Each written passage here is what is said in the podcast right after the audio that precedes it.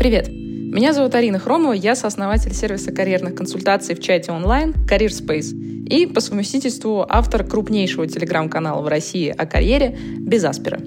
Мы собрали для вас на этой подкаст-площадке записи карьерных эфиров, которые каждый понедельник в 19 часов по Москве проводятся в том самом телеграм-канале «Без Аспера». Ссылочку в описании этого эпизода вы найдете, можете подписаться. Каждый карьерный эфир — это ответы на вопросы про работу и карьеру от наших подписчиков. Чтобы я ответила, кстати, на ваш вопрос, заполните короткую форму в описании этого эпизода, и, возможно, уже в следующем эфире вы услышите на него ответ. Кстати, если у вас есть не просто вопрос, но настоящая карьерная задача, которую вы хотите решить, например, найти работу за границей, понять, как развиваться дальше в своей профессии, как перейти в другую профессию, из чего начать, очень частый вопрос, между прочим. Да или просто вы хотите составить классное резюме или научиться писать сопроводительные письма. Приходите к нам в нашу карьерную поддержку от Career Space, мы со всеми этими вопросами и многими другими вам поможем. Кстати, целый месяц карьерной поддержки будет стоить 7990 рублей по специальному промокоду «Подкаст». А для сравнения, один час карьерного консультанта в среднем по Москве стоит от 5 до 10 тысяч рублей. А здесь с вами будет работать команда экспертов на протяжении целого месяца. В общем, все ссылочки на все вы найдете в описании эпизода. А теперь погнали к вопросам. Первый вопрос у нас от секунду. От Александра. А, Арина, привет, спасибо тебе за канал и проект, это ценно. Мой вопрос. Мне 25 лет, у меня 5 лет опыта работы финансовым советником в инвестициях, в скобках sales. Сейчас работаю в топ-3 private banking, хочется понять, в какую смежную сферу можно перейти с моим опытом. Пусть это будет откат какое-то время, но так, чтобы с перспективы. Хотелось бы с потенциалом ЗП а, больше 300 тысяч рублей. Ну, тут много, конечно, зависит от того, что вы подразумеваете под э, потенциалом, да, ну, то есть э, э, потенциал в чем? Ну, то есть потенциал в деньгах, потенциал в международной карьере, потенциал в российской карьере и так далее. То есть очень много в э, слово потенциал можно ставить. Если мы не говорим о международной карьере, да, если мы говорим о развитии карьеры в России, то можно двинуться куда-нибудь в стратегический блок. А, у разных больших компаний, корпораций есть стратегические блоки. А, они так и называются, департамент отдела стратегии. Чаще всего там нужны люди с хорошим финансовым бэкграундом, там, с инвестиционным бэкграундом. Они туда приходят, э, очень разными вещами занимаются. То есть есть люди, например, которые работают в стратегии, которых я до сих пор не понимаю, чем они занимаются, но глобально вообще это люди должны, которые а, вместе там, с своими старшими товарищами вообще плюс-минус определять, что будет делать компания в ближайшие там, несколько лет, как она будет подстраиваться к каким-нибудь очередным непредвиденным событиям, не знаю, что она будет покупать на рынке, то есть какие M&A она будет производить, от чего она будет избавляться, в какой вектор вообще она целится, ну и так далее и тому подобное. Вот. А, можно, можно в эту сторону посмотреть. Э, можно посмотреть в сторону классического консалтинга какого-нибудь, эм, который у нас остался в России, который продолжает работать и который, на мой взгляд, вообще мало чего в нем изменилось эм, с точки зрения его, ну, как бы пока что, по крайней мере, принципов и э, пула клиентов. То есть надо понимать, что российский консалтинг и ну, там типа тех же там Яков партнеры, да, они же не работали сплошь и рядом с международным бизнесом. Да, они очень много работали с российским бизнесом. Они с этим российским бизнесом прекрасно продолжают работать. Вот. И можно туда пойти и чувствовать себя тоже, в общем-то, неплохо, подготовиться к консалтингу, зайти туда с какой-нибудь позиции, типа стандартной бизнес-аналитика, и через пару лет там зарабатывать, не знаю, те же 300, 500, 700, зависит от того, сколько вы готовы впахивать и до какой позиции вы готовы в консалтинге расти. Вот, Почему нет? Следующий вопрос от Марины. Эм, я Java-программист, живу в России, девушка с полутора годами опыта релевантной работы, но без высшего образования. Сейчас получаю заочное высшее образование в российском вузе, оканчиваю третий курс. Возможно ли с таким бэком устроиться на работу за границу в страны СНГ или ближнего зарубежья? Но я страны СНГ и ближнее зарубежье как таковой за границей даже не называю, потому что там очень мало чего отличается от э, России. Поэтому почему нет? Ну, то есть это там работает примерно такая же история, как и в России. Более того, если вы ну, нормальный технический специалист, то, скорее всего, вы будете еще даже по, поинтереснее, чем э, местное население. эм, ну, в отдельных странах, по крайней мере, точно. Просто потому, что вы будете считаться более эм, высокоуровневым специалистом. Вот. А второй момент в принципе, сейчас даже в СНГ начали появляться э, хабы большие разных российских компаний. Можно фактически работать на российскую компанию, ходить даже ножками в офис, но при этом ходить ножками в офис э, прямо в стране СНГ. Вот, то есть работать на российскую компанию, ходить в офис э, в стране СНГ, фактически просто перелоцироваться в другую страну, а работать также на российскую компанию. Вот, поэтому почему нет никаких особых э, проблем из того, что вы, по крайней мере, описали, я не вижу. Следующий вопрос от э, Ивана. Я работал на позиции менеджера проекта 6 лет в системном интеграторе. В последнее время стало смущать ощущение, что работаю генеральным секретарем – утверждаю бюджет, формирую графики, согласовываю документы, назначаю встречи. Предметная область проекта лежит на плечах тимлида или вендора. Перешел на позицию Solution Sales производителя э, ПО, чтобы сосредоточиться на нише, лучше понимать продукт IT, о, природу IT, а не просто развиваться в организационных навыках. Из плюсов действительно стал глубже понимать продукты и ценность, которые даем клиентам, большее ощущение экспертности. Доход одинаковый, но опасаюсь, что потеряю навыки управления людьми. Стратегически правильно ли это был шаг? Какой план можно выстроить из расчета шестилетнего опыта управления проектами плюс 2-3 года? Столько себя вижу в роли Solution Sales. Когда идет вопрос про правильный ли был это стратегический шаг, хотелось бы спросить, да, а какая у вас долгосрочная цель? То есть вот э, очень много людей, которые приходят к нам в карьерную поддержку, э, мы с ними работаем, но на входе э, начинаются, например, истории, ну, по крайней мере, там в прошлом году начинали, сейчас у нас настолько отработаны как бы алгоритмы с людьми, что такого не, не происходит.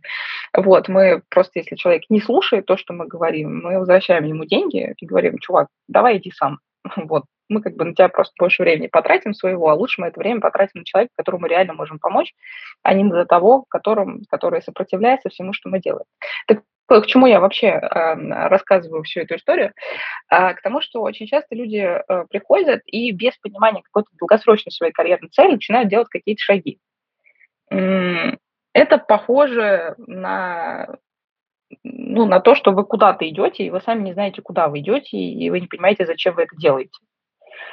И это очень опасно, потому что если у вас нет э, понимания, чего вы хотите от этой жизни там, на 2, 3, 5 лет вперед, я понимаю, что в текущем мире это очень значительные годы для прогнозирования, но тем не менее как-то свои варианты прикидывать надо. Вот. Э, жизнь, она всегда неопределенная, и что-то с этим, ну, как-то надо с этим мириться, как-то надо страховаться. Вот, соответственно, первое, с чего хочется начать, это понять, а чего вы хотите-то, то есть чего вы хотите э, от своей жизни, от своей карьеры на, на ближайшие там 2-3 года. Из того, что вы описали, ваш переход звучит ну, вполне себе логично, потому что, мне кажется, со стороны агентской модели или там интеграторской модели, это на самом деле все одна же фигня, э, люди всегда хотят уйти на сторону клиента. Э, именно по причине того, что ну, больше фокуса, меньше дергают, э, больше погружения в а, экспертную область и так далее. То есть с этой точки зрения все правильно, как бы, да. Но у меня контекста нет. Я не понимаю, что вы хотите э, в своей жизни, там, вот я говорю, на протяжении там, ближайших нескольких лет. Вот. Если вы это поймете, то вот от этого уже можно будет как-то отталкиваться и думать, а правильно ли это был шаг, а неправильно, а какие шаги нам надо сделать там еще на несколько лет вперед. Ну, вот. Сначала цель, потом все остальное. Так, следующий вопрос от Татьяны. Арина, спасибо большое за ваш карьерный эфир. Смотрю все, так как полезными оказываются даже темы, которые напрямую не связаны с моими личными задачами. Спасибо большое. Мне кажется, в принципе, это и была задумка карьерных эфиров, сделать так, чтобы они были ну, не просто сухими ответами на ваши вопросы, но и давали вам какой-то контекст, особенно бизнес-контекст. Мне кажется, это очень сильно проседающая компетенция вообще. Э, в принципе, ну, может быть, не только на российском рынке, может быть, в принципе, проседающая компетенция. Вот. Э, а мне очень нравится всегда разгонять про то, что профессия – это всего лишь производная от бизнеса. И вот если вы не понимаете, как работает бизнес, или вы не понимаете, что в бизнесе происходит, то, в общем, карьеры расти не будете. И огромное количество людей никогда не задумываются, на самом деле, о том, что их профессия – это всего лишь, ну, как бы вот ниточка такая небольшая, которая вытекает из бизнеса, и то, что она, в принципе, когда-то в этой жизни появилась, эта профессия, появилась только потому, что бизнесу это понадобилось. Вот, поэтому я рада, если дополнительный бизнес-контекст вам как-то в этом деле помогает. Так, вопрос. Интересных мне вакансий не так много. Есть ли смысл также откликаться на те, что подходят по опыту, но я точно не собираюсь туда устраиваться, чтобы Э, но я точно не собираюсь туда устраиваться и, соответственно, откликаться туда, чтобы наработать опыт написания сопроводительного письма, прохождения интервью. Или это лишняя трата времени? На чем тогда сконцентрироваться, пока ищешь job? А, но опять же, хорошо бы очень сильно описать, что такое для вас dream job, да, прям по параметрам, типа раз, два, три, четыре, э, чтобы случайно мимо этой dream job не пройти. Второй момент. Что касается отклика, если у вас нет опыта прохождения интервью или он был очень давно, а, прохождение интервью это как мышца. То есть если вы давно этого не делали, если вы э, давно не ходили на интервью, давно о себе не рассказывали, то действительно ну, могут быть проблемы. И лучше эту мышцу потренировать.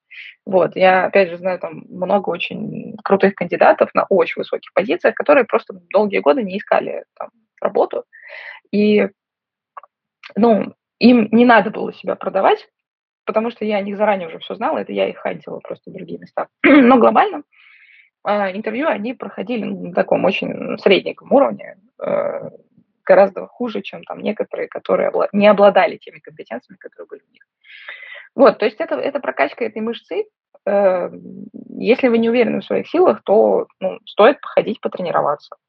А еще довольно часто бывает, что пока вы смотрите на вакансию на стадии отклика, она вам кажется одной. Потом вы разговариваете с э, людьми, не знаю, там, с руководителями, с коллегами, с фаундерами иногда, узнаете там о компании, о позиции подетальнее, и оказывается, что это фактически есть ваш там dream job. Вот, просто вы ее чуть-чуть, э, еще чуть-чуть и смахнули, и пробежали. И вот. Поэтому да, почему нет? Так, а, следующий вопрос от Андрея. Арина, здравствуйте, большое спасибо за ваш карьерный эфир, извлекаю много пользы из каждого. Спасибо большое. Вопрос. Работаю в IT в большой компании, задачи не самые интересные, кажется, что значимого развития не предвидится. Есть офер в компанию с релокацией, задачами мечты, перспективами роста, обращая ситуацию то, что компания аффилирована с бейтинговой компанией. Буду ли я в будущем менее востребованным специалистом из-за опыта работы в бейтинге? А, на какие подводные камни я могу наткнуться? Моя работа не связана с этой деятельностью напрямую, но опасаюсь, что этот шаг будет иметь негативные последствия. Спасибо. Ну, первое, что надо понимать, что такое аффилировано, да, то есть ну, это просто компания, часть какой-то группы, куда входит в том числе какая-то беттинговая компания и ваша, в которой вы собираетесь работать. То есть что такое аффилировано, да? А если это все-таки прям беттинговая компания, вы будете там работать, то, конечно, это будет строчка в резюме. К этой строчке в резюме разные работодатели относятся по-разному, но я бы, наверное, сошлась на том, что бейтинг, гэмблинг, крипта, да, я вот говорила про эти индустрии, микрофинансовые организации, это вот такие немножко серые пограничные зоны, а, это не говорит о том, что в этих компаниях вы не прокачаете компетенции. Напротив, напротив, э, вы можете стать э, супер профессионалом в том, что вы делаете. Да, у меня есть любимый пример. Да, я не знаю, мне кажется, вот единственная компания, из которой вот 100% всегда берут люди, людей а, в Кремниевой долине, а, это Pornhub, просто потому что это ну, настолько а, интересная зона в том плане, что для того, чтобы оставаться на рынке вообще, да, тебе нужно использовать кучу разных инструментов, которые для твоей компании закрыты, а для других компаний открыты. И когда ты а, находишься в ситуации, когда у тебя нет стандартных инструментов маркетинга, у тебя там нет, не знаю, стандартных инструментов там продаж, еще чего-то, тебе приходится очень сильно изворачиваться. А, плюс там, не знаю, у тебя второй в мире популярности там сайт, да, который, на котором хранится очень много интересных видео. А, соответственно, тебе очень нужны сильные разрабы, да, для того, чтобы это все хостить, для того, чтобы у тебя там, не знаю, сервера не отлетали. Постоянно каких-то ошибок не вылетало. Ну, то есть очень много разных компетенций в разных направлениях внутри компании, которые очень классные и очень крутые. Но при этом это, ну, там, индустрия, да, порно и все дела, все, все, все с этим связанное, очевидно. То же самое примерно, мне кажется, чуть-чуть поменьше там все-таки градус, да, э, с бейтингом и с прочими историями. То есть вы как профессионал, скорее всего, будете там сильно выше даже многих, которые э, находятся на рынке. Плюс к этому будете зарабатывать хорошие деньги. Но есть э, опасения, что какие-то супер, не знаю, там, ханжеские области, назовем это так, какие-нибудь э, компании, такие за все хорошее против всего плохого, хотя я таких, честно говоря, не встречала. Вот. Я рассказывала уже на прошлом эфире, за прошлым, да, свое мнение относительно фармы, например, да, свое мнение там относительно, не знаю, производителей каких-нибудь а, кормов для животных и прочих прелестей жизни, шоколадок, которые, на мой взгляд, вот ничем, ничем не лучше бейтинга. Вот, потому что э, и, и в корма, и в шоколадке добавляется много всего интересного. А уж про фарму я вообще не буду говорить. Да, повторюсь лишь еще раз, что эта индустрия в принципе живет только на том, что люди э, болеют, и вообще-то хорошо бы, чтобы они болели всегда, тогда их всегда придется лечить. Но это опять, это мои рассуждения вслух. Если мы говорим там про, про рынок, все-таки у этих э, индустрий, у этих компаний есть определенный серый шлейф. А, возвращаясь к своему первому вопросу, я не понимаю, что такое аффилированное. Да, насколько это сильно будет, там, не знаю, в вашем резюме сидеть, э, является ли это просто часть какой-то более огромной организации, или вы будете прям работать в бейтинге, бейтинге. Вот, такие у меня рассуждения вслух. Следующий вопрос от Юли. Арина, добрый день. Уместно ли в качестве одного из, из аргументов повышения зарплаты кроме кейсов и выполнения планов, использовать факт переезда и выхода в офис с удаленки. На текущем месте работаю полгода, в сфере 4 года. Боюсь, что меня сочтут нелояльной в случае отказа повышения ЗП, а, хотя менять работу в ближайшее время из-за этого не собираюсь. Ну, зависит от того, э, как случился ваш переезд, мне кажется, да, то есть если это ваш личный переезд, и ну, у меня тут немножко не вяжется тогда выход в офис. Но, короче, глобально, если это ваша инициатива, вы переезжаете, то это неуместно, потому что это вы приняли решение переезжать. Если эта компания инициировала ваш переезд, и теперь там из-за компании вы, собственно, теряете в доходе, например, в другой стране, да, то тогда это уместно. Но вообще, кстати, если вы работаете полгода, эм, это, мягко говоря, не очень много для того, чтобы просить повышение зарплаты, если вы об этом не договаривались с вашим, ну, как бы с вашим начальством. Um, обычно все-таки повышение зарплаты, ну, на мой взгляд, логично оговаривалось где-то спустя год, опять же, если у вас не было иных договоренностей с uh, человеком. И большинство uh, руководителей со мной uh, согласятся, что нормальное повышение зарплаты ну, происходит где-то через год. Свои опасения относительно повышения зарплаты, связанные с переездом, я вам описала. А, вот я говорю, очень много все зависит от того, кто а, является инициатором переезда. Вот. Следующий вопрос – это вопрос от Дарьи. Переучилась на фронтенда в Эльбрусе, сейчас 25 лет, год работаю. А, вместо фронтенда приходится делать задачи на бэке на другом языке программирования. Хочу обратно на фронт. А, реально ли сейчас найти новую работу для джуна? Сколько займет времени поиск новой компании, чтобы в компании было хотя бы нормальный код-ревью и, возможно, ментор?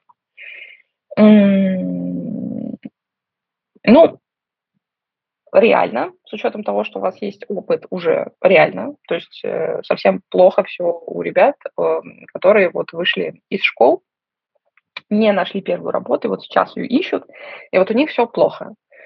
А у тех, у кого есть опыт работы, тем более там у вас есть год опыта работы, это уже неплохо, с, этим, с этими водными можно искать э, различного рода вакансии. Тоже, опять же, там слишком просто не будет, э, это все не 2021 год, да, 2020, вот, когда безумные вилки и э, каждый работодатель готов вас перекупить у другого за x2. Сейчас такого нет, конечно.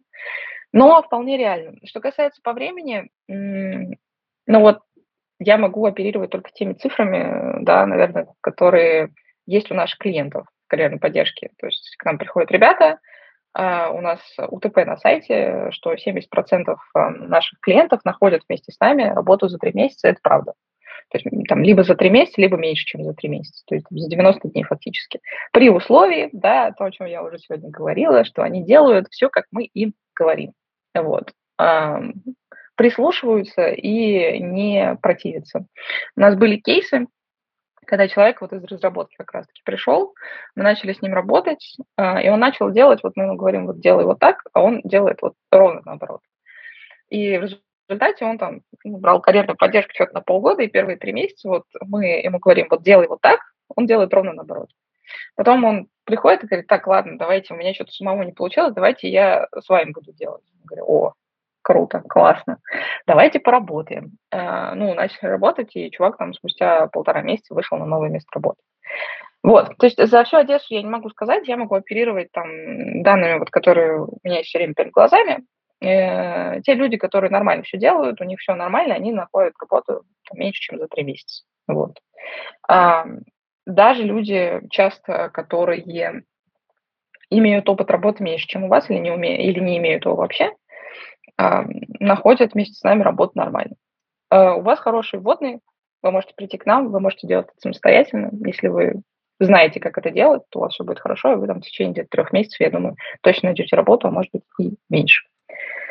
Следующий вопрос от э, Евгения очень много вопросительных знаков в вопросе. Почему в западных компаниях в HR-анкетах принято спрашивать принадлежность к ЛГБТQ плюс 2С и указывать этнос? Что они делают с этой информацией? Какая им разница, какой у меня цвет кожи и какие сексуальные предпочтения? Я просто читаю вопрос э, с той интонацией, которую, мне кажется, вкладывал автор, потому что здесь показано очень много-много вопросительных знаков. Ну, смотрите, в западных компаниях э, есть такая вещь, как квота, да, это первое. Еще в западных компаниях есть такая вещь, как э, ну, разнообразие, гендерное разнообразие, разнообразие этносов, национальностей и так далее. И если в компании вдруг обнаружится, что э, ну, какой, например, там компании вообще нет афроамериканцев больших, э, большой какой-нибудь корпорации, особенно там американской. Вот, американцы большей частью на этом так помешаны. Или там окажется, что нет вообще представителей а, ЛГБТ или еще что-то. Ну, там компании могут устучать по башке, вот, ее могут просто за, э, захитить, за то, что сказать ей, что, не знаю, что она э, как-то предвзято относятся к меньшинствам или к определенной национальности. Ну, понимаете, это новая этика. О ней можно очень много спорить, можно с ней не соглашаться, можно говорить, вот, э, а зачем они все вот это вот спрашивают и так далее. Ну, вы либо это принимаете как данность э, и работаете как бы в западных корпорациях, либо, ну, вы там просто не работаете. Но большей частью это, это данность. С этим надо мириться.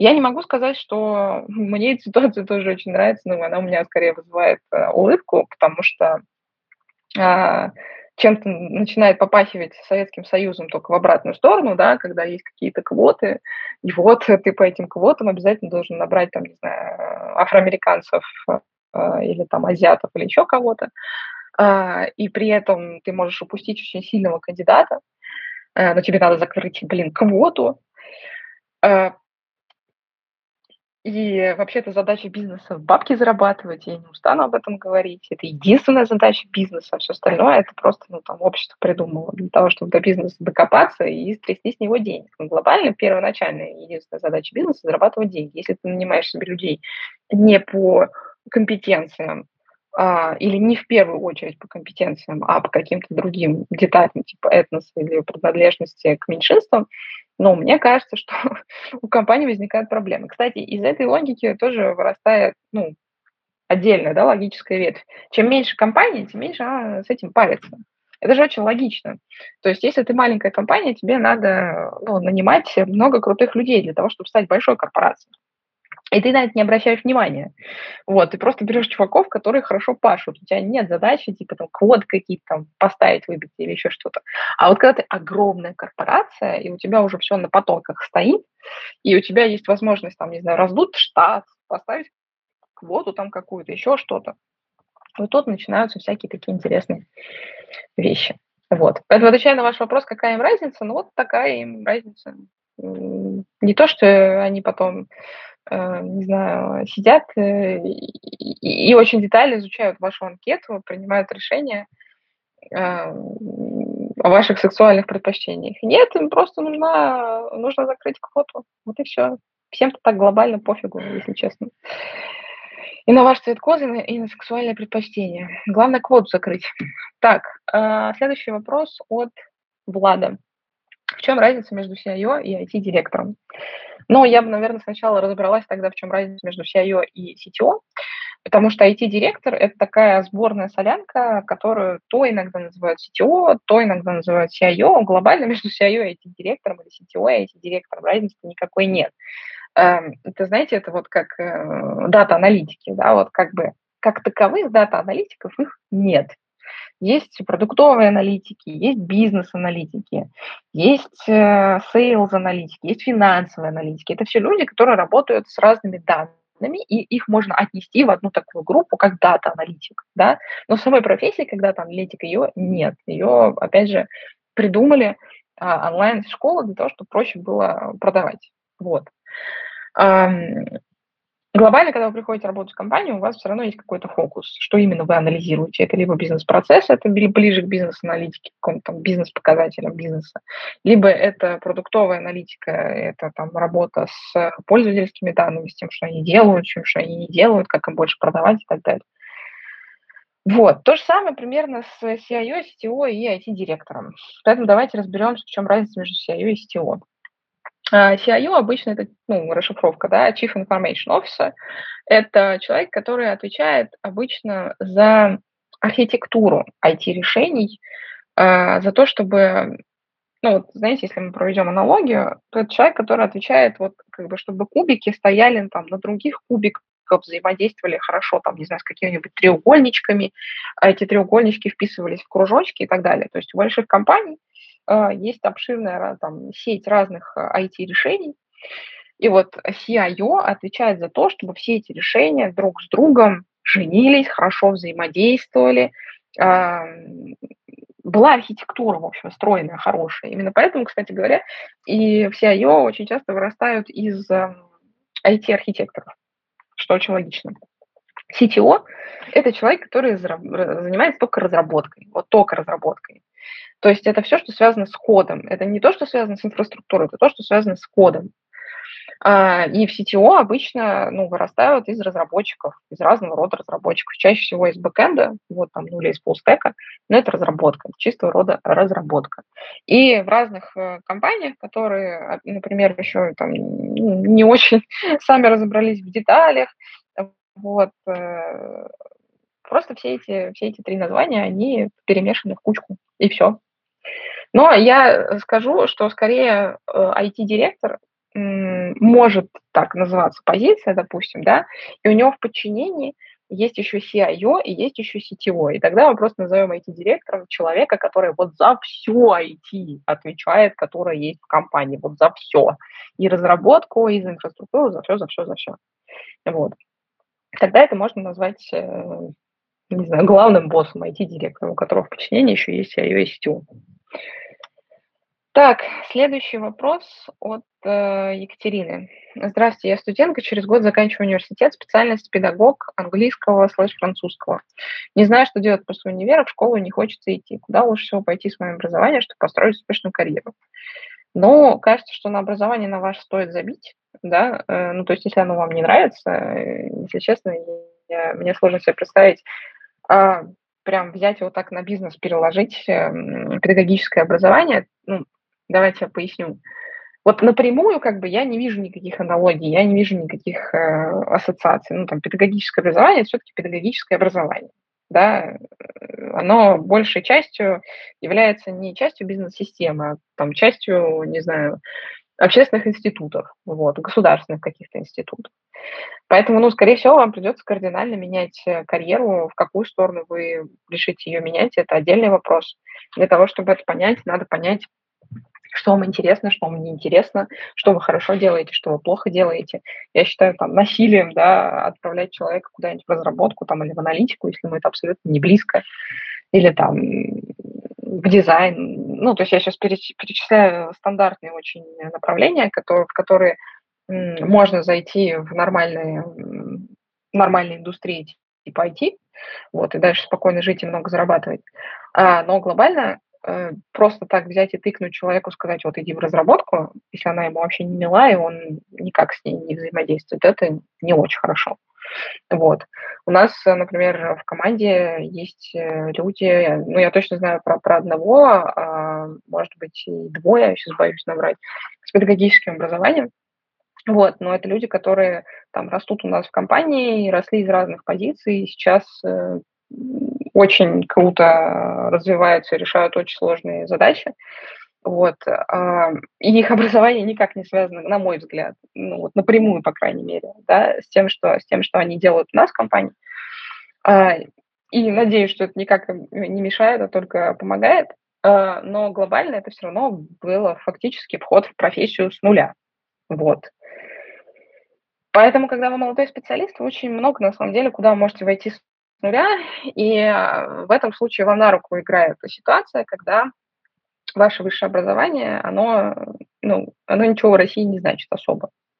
Вот, вы можете с такими вводными зайти практически куда угодно. Вам все равно придется просто переучиваться э, кардинально и ну, заходить э, с нуля либо в корпорацию, либо в стартап, э, в профессию в целом. Вам придется заходить с нуля. Вот и все. Следующий вопрос. Э, от Анны. Добрый день. Куда перейти юристу с опытом работы больше двух лет в консалтинге в сфере проектного финансирования, кроме банков? Общий опыт работы более трех лет. Хотелось бы иметь свободное время, чтобы переучиться на другую профессию. Будет ли понижение в зарплате при переходе из консалтинга в in-house из-за изменения интенсивности работы? Заранее спасибо за ответ. Ну, давайте с конца начнем. Начнем с будет ли понижение в зарплате. Ну, чаще всего, когда вы переходите из консалтинга в, на клиентскую сторону происходит некое понижение в ЗП. Ну, чаще всего, но не всегда. Очень сильно зависит да, того, в какую компанию вы в итоге попадаете. Но, на мой взгляд, в юридическом консалтинге это довольно часто происходит, потому что все-таки в консалтинге люди получают в юридической области значительно больше, чем э, на стороне клиента. В случае там, с какими-нибудь стратегическими консультантами это не всегда происходит так, потому что они там уходят из консалтинга, стараются уйти на какие-нибудь продуктовые роли. Вот, продуктовые роли часто хорошо оплачиваются. Опять же, это не значит, что они будут получать столько, сколько они получали в консалтинге, но давайте все будем как бы честными друг с другом, да. А, мне кажется, консультанты предпочитают не пересчитывать свою зарплату в количестве часов, которые они тратят на работу. Что я имею в виду? Если каждый консультант будет пересчитывать свою зарплату, делить ее на часы, которые он проводит на работе, то в час у него получится не очень красивая сумма. Вот. А, и мне кажется, большинство консультантов предпочитают этого не делать. Потому что если пересчитать, то окажется, что вы э, примерно столько же, просто за меньшее количество часов, да, то есть вот вы возьмете, вы берете 16 часов, возьмете 8, вот, будете работать как обычный человек э, на стороне клиента. Вот у вас будет 8 часов, и вы будете получать меньше, чем вы получали в консалтинге, э, а то в, общей сумме. Но глобально в пересчете на час вы можете получать столько же.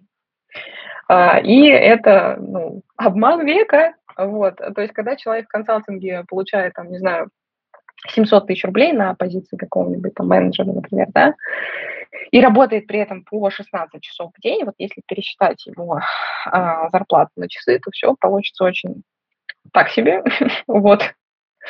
А, лучше об этом, кажется, не думать. Возвращаясь а, к вашей истории, а, ну, то есть, скорее всего, какое-то понижение будет. А, может, процент на 30, может, на 40, не знаю. Зависит от того, в какую компанию вы попадете. Вы, вы тут говорите про то, что вы хотите иметь свободное время, чтобы переучиться на другую профессию, тогда я не понимаю первого вопроса, а куда можно уйти, кроме банков. Вам фактически, если вы приняли для себя решение, что вы собираетесь менять профессию, вам не важно, куда уходить. Вам просто надо уйти из консалтинга куда-то на сторону клиента, а, куда-то, чтобы у вас действительно оставалось время а, на то, чтобы вы могли переучиваться на другую профессию и не умирать в процессе, да, и переучиваться на эту профессию. Все. Ну, глобально, как бы сейчас ну, там не звучало, но вам вообще должно быть все равно, куда переходить. Вы должны отталкиваться от истории, типа, перейду туда, где у меня остается свободное время. Все, какая это будет индустрия, какая это будет компания глобальная, если вы для себя уже точно приняли решение, что вы будете менять профессию, да какая, собственно, разница. Так, эм, следующий вопрос тоже от Анны, от другой Анны, как я понимаю, да. Здравствуйте, большое спасибо за эфир и вопрос. Как примерно может строиться карьерный трек у человека с очень сильными софтами, если он хочет попасть в геймдев? Каким позициям стоит присмотреться, какая будет проще всего для входа? Спасибо. Ну, я боюсь вас тут огорчить, но геймдев – это история, куда вы с софтами не зайдете. Ну, то есть только если помощником там, какого-нибудь э, э, какого-нибудь топ-менеджера, да, там, каким-нибудь личным секретарем. Почему так происходит? Потому что геймдев – это очень сложная индустрия, во-первых. Во-вторых, это индустрия для гиков. То есть вы должны быть очень подкованы, э, не знаю, наверное, с 12 лет там в Counter-Strike очень много и сильно гонять, вообще понимать в геймдев-индустрии, читать всякие журналы, смотреть всяких блогеров в этой теме. К сожалению, никакие софты вам тут не помогут. Вот. Э, тут нужны очень понятные хардовые вещи, причем на разных позициях разные хардовые вещи. На софтах вы тут не выйдете никогда. Это очень сложная индустрия, и это очень сложная индустрия, в том числе для входа. То есть туда обычно попадают люди либо в самом начале своей карьеры, вот, либо когда они очень хорошо зарекомендовали себя на рынке какой-то другой индустрии, и компания их переманила просто за какую-то отдельную их компетенцию очень сильную. Вот. Либо просто потому, что, ну, чуваки вот реальные гики, и они больше нигде не хотели работать, поэтому пошли в геймдев. Вот. Но случайных людей в этой индустрии нет. Вот я бы так, наверное, сказала. Поэтому ну, я вообще не верю, что сильными софтами, вот на одних софтах можно куда-то уехать вообще далеко. Нет, вряд ли. Но в геймдеве это особенно четко. Это не та индустрия, куда вы можете вот просто, просто вот так вот зайти и, и вписаться в какую-то профессию. Я боюсь, что нет. Вот. Следующий вопрос от Татьяны. Здравствуйте, у меня юридическое образование, опыта мало. После декрета в 2019 году обучилась в РДМ коучингу. Практиковала как карьерный коуч. Сейчас учусь на HR и хочу пойти в найм рекрутером. Лучше ли будет начинать с юридического рекрутмента, так как есть образование, или это слишком узкая ниша? Я очень мало видела юридического рекрутмента как направления, практически не видела. Это очень узко. Это имеет ну, смысл в том плане, что у вас есть юридическое образование, и вы, наверное, что-то в этом понимаете. С другой стороны, если у вас э, не было опыта или он был очень маленьким, то вы вряд ли понимаете про всякие организационные структуры в разных компаниях в ветке legal, да, и поэтому, честно говоря, не очень верю в то, что вам образование сильно поможет э, в переходе в рекрутмент. Просто идите в какой-нибудь рекрутмент, неважно в какой, просто в общий рекрутмент. И идите там, не знаю, в какие-нибудь агентства рекрутинговые, туда проще всего зайти. Начинайте там рекрутером, вот, э, набирайтесь экспертизы, индустрии, индустриальной экспертизы, функциональной экспертизы. Вот. И дальше уже будете думать, развиваться вам дальше в агентстве, в рекрутменте или переходить на сторону клиента. Вот. Следующий вопрос от... Э, так. От Камиля. Работаю в русскоязычной компании GameDev, которая базируется на Кипре. Котируется ли подобный опыт европейскими слэш-западными компаниями? Смущает факт рабочего взаимодействия на русском, а не на английском. Ну, котируется, если очень просто и быстро ответить, да, котируется. Эм, в принципе, русскоязычные компании в области геймдев, они ну, неплохо себя чувствуют на международном рынке. Есть откровенные лидеры, ну, типа там Playrix какой-нибудь, да, или Legion Farm. Это компании в геймдеве или около геймдеве, там Game Insight, ну, окей, они там белорусы, но для, для западного мира, это простят меня белорусы, вот, и вообще все страны СНГ, к сожалению, к сожалению, как бы это все как бы русскоязычный мир, вот. Как бы это ни звучало. К тому, что они, у них очень плохо вот с разделением СНГшных э, направлений, и им проще всех окрестить русскими. Поэтому, соответственно, есть компании, э, которые, ну, там, русско российского, белорусского происхождения, э, которые занимают хорошую позицию на международном рынке, и поэтому ну, котируется. Что касается э, взаимодействия на английском, ну, у вас он просто, в принципе, должен быть хорошим, иначе вы э, не сможете попасть в международную компанию.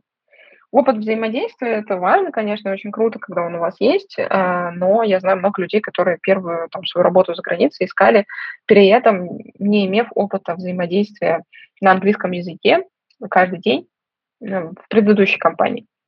Но у них, в принципе, был хороший английский. То есть если у вас хороший английский, и он позволяет вам общаться с людьми спокойно, то никаких проблем не будет. Если у вас проблема с английским, то да, конечно, ну, то есть без него вообще никуда никак. Это, это гигиенический фактор. Так, э, следующий вопрос от Рамиля. Достаточно долго работаю в узкоспециализированной компании на синер клиентской позиции не менеджер. Мне доверяют и готовы дать команду в одного-два человека. Но есть переживание, что застряну в этой узкой отрасли. Есть варианты перейти в смежную, более перспективную, интересную мне отрасль, но, но, на, логич, но на аналогичную синер-клиентскую позицию, что вы порекомендовали. То же самое, что я сегодня уже говорила по другому вопросу. Все зависит от того, что вы хотите на горизонте а, нескольких лет. Вот когда у вас есть стратегия, когда у вас есть понимание, куда вы хотите прийти, ну, хотя бы супер базовая, вот, вот, вот максимально приземленная, которая называется финансовая цель. А, хотя бы от нее. В идеале, э, чтобы это была ну, цель с пониманием, чего вы хотите от своей карьеры. Вы хотите управлять людьми, вы не хотите этого делать. Вы, эм, вам интересна какая-то определенная отрасль, вам она не интересна. А, вы просто хотите развиваться экспертом, чтобы вас никто не трогал. Это тогда ну, там, другая часть э, трека и другая его разновидность. Мне сложно довольно-таки здесь судить, потому что у меня нет понимания, что это за узкоспециализированная компания, и у меня нет понимания, что это за смежная компания и отрасль, куда вы собираетесь переходить. Может оказаться так, что и первая узкоспециализированная, и вторая узкоспециализированная. Вот, просто, ну, э, с вашей точки зрения, она не узкоспециализированная, а с моей в плане человека, который очень много разных отраслей видит, да, для меня вообще никакой разницы не будет. И я вам скажу там, например, что для какого-нибудь другого человека, да, для другого работодателя тоже между двумя этими индустриями никакой разницы может не быть. Я не говорю, что это так, я просто э, транслирую, что может быть. Так как у меня нет деталей дополнительных по вашему вопросу, мне здесь, к сожалению, не могу вам помочь. Просто, просто нет дополнительной информации.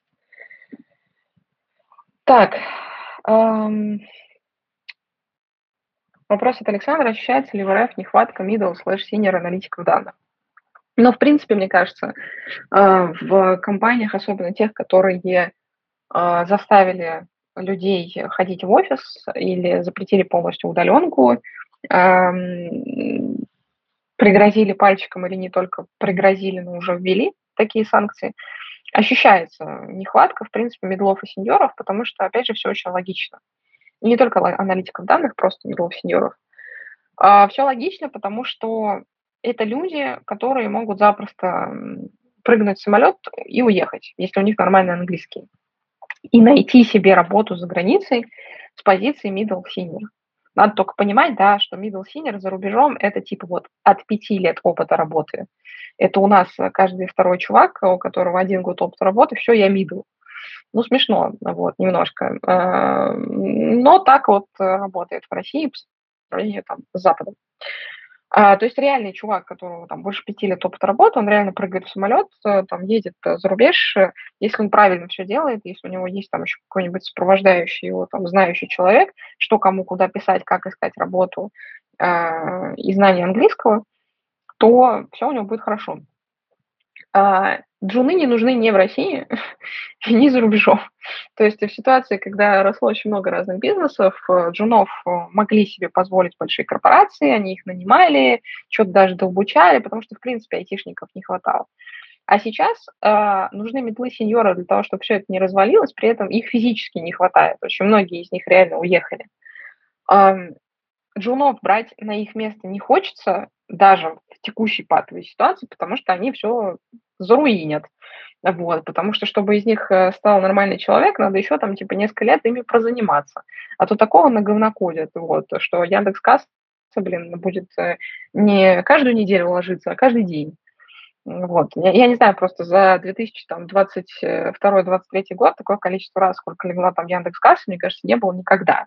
Я не знаю, что это. Медлы сеньоры уехали или, или до, до, до так много, я не знаю. Вот. Но факт забавный. Просто мы с Яндекс.Кассой много взаимодействуем, поэтому как бы я ее в пример привела. Я думаю, что такие проблемы испытывают разные другие продукты. Вот, так бы я ответила на ваш вопрос. Так, следующий вопрос от Марии. Добрый день, спасибо за ваш карьерный эфир, всегда интересно послушать. Спасибо, спасибо, что слушаете. Вопрос такой. Что делать, если точно знаешь, что твой работодатель отслеживает обновление резюме на ХХ и при этом не рассматриваешь другие площадки по поиску работы как полноценную замену ХХ? Нахожусь в РФ, соответственно, необходимо искать работу здесь же, и мой опыт не позволяет рассчитывать на активную обратную связь от работодателя, поэтому нужна большая популярная площадка. Я аналитик в IT, опыт чуть больше года. Столкнулась с этим на предыдущем месте работы. Было пару не самых приятных встреч с руководством, на которых на меня давили, чтобы я резюме скрыла, либо принимала решение об увольнении в ближайшее время. Хочу понять, есть ли в таких случаях какая-то правильная стратегия. Ну, правильная стратегия – это не искать работу на HeadHunter, вам больше нечего сказать. Вот, ну, то есть, если у вас э, есть такая как бы проблема, то вы никак по-другому ее не решите. Вот. Эм, IT-аналитик данных, э, аналитик данных в IT – это не та вакансия, вот, которую можно смотреть исключительно на ХХ. Я вот вам с абсолютной уверенностью могу об этом сказать. Есть куча площадок на одном Career Space. У нас типа там хреново туча э, позиций в аналитику данных. Часть из них э, связана с ХХ, потому что мы там агрегируем от них э, информацию, часть из них вообще никак не связана с ХХ, никак просто-просто у нас э, люди напрямую размещают. Вот. Но глобально есть еще куча разных не знаю, нишевых продуктов, которые аналитикам уж точно помогают искать работу. От Хабра до даже, не знаю, там, гигджоба. Я не знаю, что у них там с активностью, с гигджобом. Мне кажется, что какой-то полумертвый ресурс. Но, тем не менее, они там что-то постят, значит, у них там что-то есть. Но других вариантов у меня для вас нет, а, только если вы не выходите на работодателя напрямую, там где-нибудь на LinkedIn или где-нибудь там еще по почте, там в Телеграме, еще как-то. То есть, ну а как еще? Ну, если у вас уже был такой прецедент, и вы опасаетесь, что это может повториться, а, а, а как по-другому? Ну, у меня, у меня здесь нет, к сожалению, волшебной палочки. Я тут ничем помочь не могу. То есть либо так, либо так. Как, как иначе? Вот. Следующий вопрос эм, от... Там-пам-пам-пам. От Виталия. Добрый вечер. Заранее благодарю за ответ. Вопрос следующий. С чего начать карьеру студента третьего курса направления бизнес-информатика?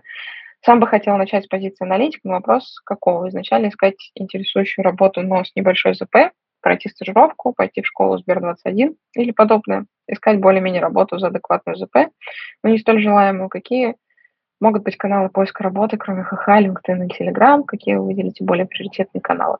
Слушайте, когда мне задают вопросы про каналы, Э, мне, мне иногда, ну, типа, я даже не знаю, что вам ответить. Потому что я Career Space занимаюсь три года. У нас 250 э, тысяч посещений на сайте каждый месяц. Когда, и для джунов просто какое-то нереальное количество э, вакансий чаще всего. Вы приходите ко мне и спрашиваете, какие альтернативы есть, э, типа, HH и LinkedIn.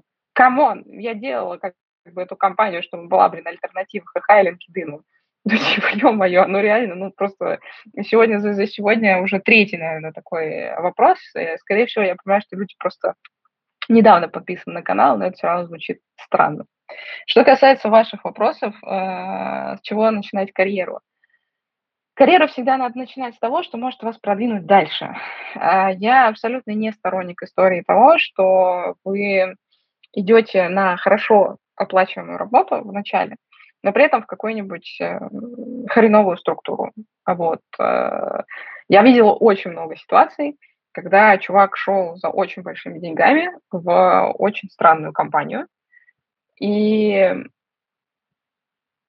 потом не мог и не знал, как из нее выйти. То есть э, первое, первое, о чем надо думать, это не о деньгах в вашем случае, но только если у вас не ситуация, когда у вас вот вопрос жизни и смерти, я знаю, что такое вопрос жизни и смерти, я как бы с ним сталкивалась. И ты идешь как бы на любую работу в таком случае, у тебя нет возможности типа сидеть и выбирать что-то, да, а мы здесь вроде как с вами сидим и выбираем. Вот если у вас не такая ситуация, то, ну, как бы надо идти туда, эм, где в дальнейшем больше перспектив. Обычно это ну, компании с каким-то хотя бы узнаваемым брендом на рынке. Это компании, где вы можете у кого-то поучиться. Это компании, где вами будут заниматься. И все эти вопросы, их можно уточнить, и про них можно понять еще на интервью. Вот, будут вами заниматься, не будут, будет у вас какой-то ментор, не будет, а, растут ли как-то люди в этой компании, не растут. Абсолютно все это можно э, понять из интервью с конкретными людьми из конкретных компаний, просто задавая правильные вопросы. Вот и все. Поэтому идите туда, где, э, может быть, вам заплатят меньше, но где у вас точно будет перспектив роста больше. И самое важное, у вас будет человек, э, к которому можно прийти с вопросом. Потому что если вы на ранней стадии, как бы у вас не будет человека, ну, которого вы можете подергать за рукав, и который вас научил бы каким-то best practices, то потом ну, будет очень не очень. Вот. И не идите за большими деньгами в какие-нибудь ООО «Рога и копыта» или в ООО «Ромашка». Вот. Обычно, кстати, если предлагают слишком много денег э, относительно рынка, значит, с компанией что-то не так. Вот срабатывает в 100 случаев потому что просто так сильно выше рынка никто не платит. В этом нет потребности. Если люди платят сильно выше рынка, это значит либо токсичный продукт, либо большая текучка, либо вы будете очень-очень-очень много работать. Ну, про консалтинг мы сегодня уже много раз говорили, обсуждали. Так, давайте еще, наверное, пару вопросов и будем закругляться.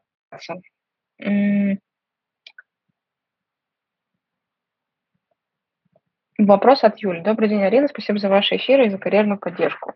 Спасибо. Мой вопрос. Как вы относитесь к строгому трекингу времени на выполнение задач и рабочий день со стороны работодателя?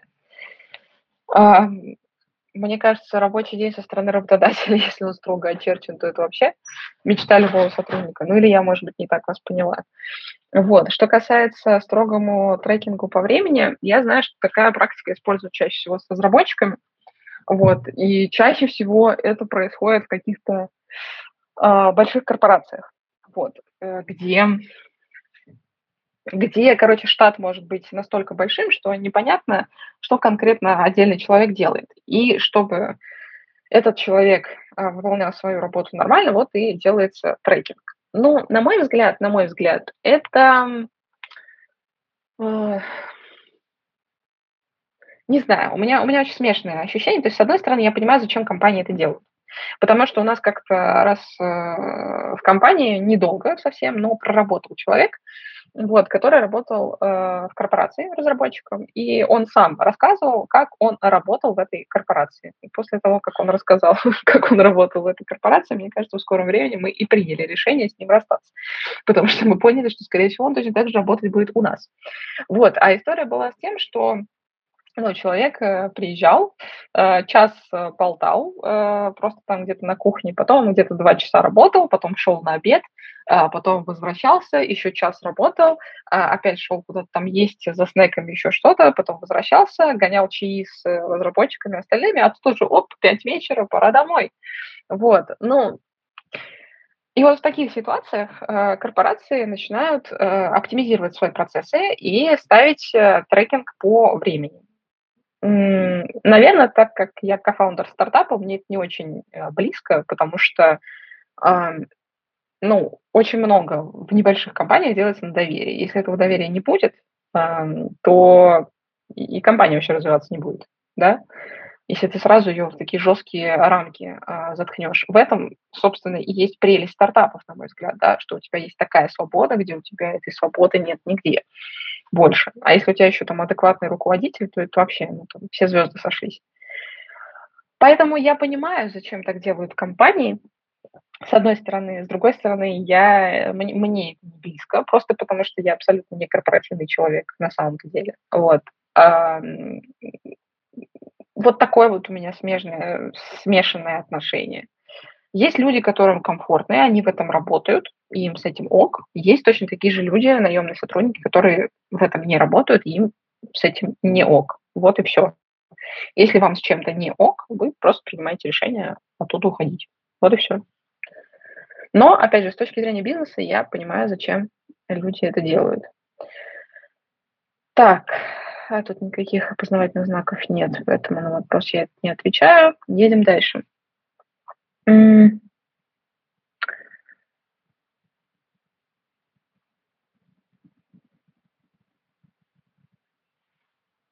Тут есть вот вопрос про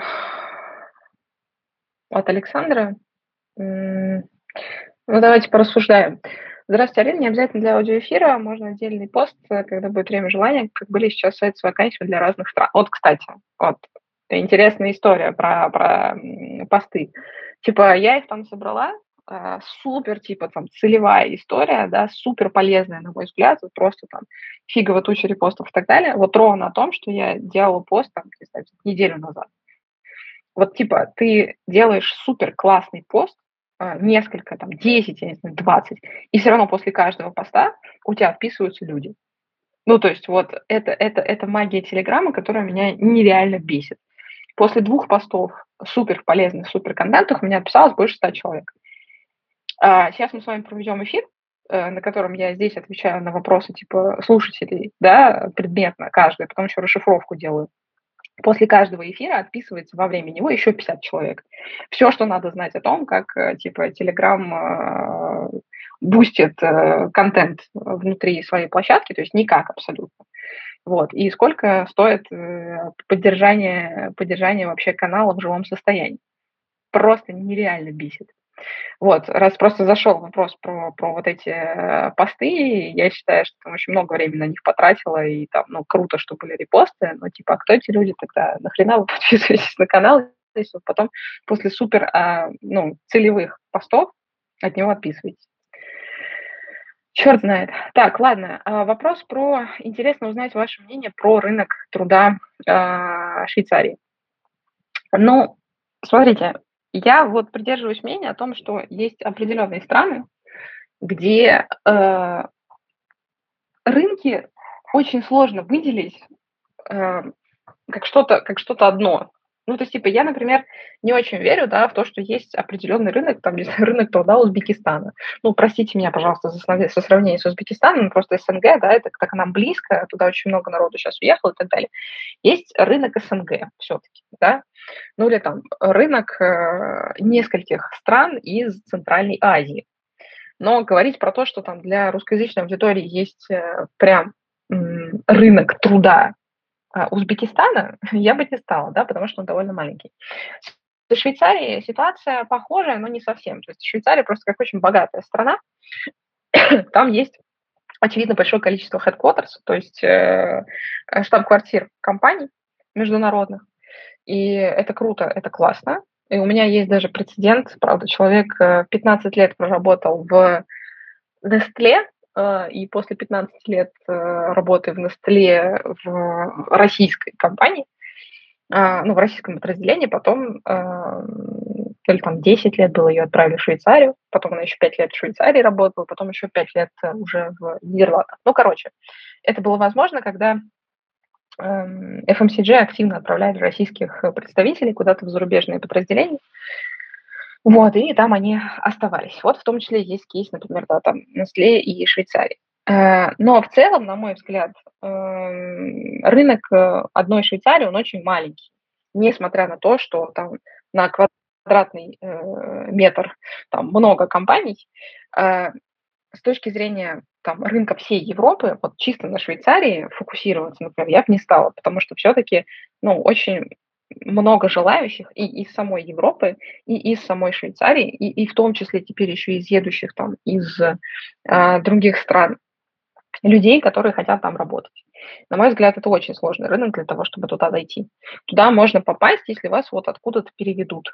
Вот. Или если у вас есть, не знаю, э, какой-то опыт уже взаимодействия со Швейцарией.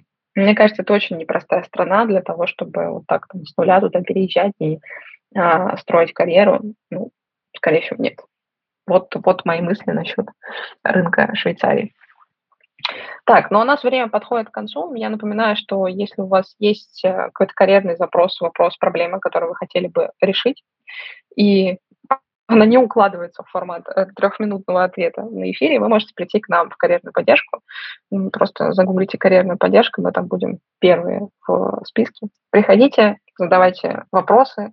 А, всегда перед тем, как э, взаимодействовать с людьми в карьерной поддержке, мы задаем вопросы им для того, чтобы понять, сможем ли мы быть им полезным. Поэтому приходите, рассказывайте свой кейс, а, давайте нам описание, и мы поймем, сможем ли мы вам помочь. Спасибо, что были на этом эфире. Хороших вам выходных. Они в этот раз долгие. Вот. Восстановление сил, энергии, отдыха. И я так думаю, уже до следующей недели. Пока-пока.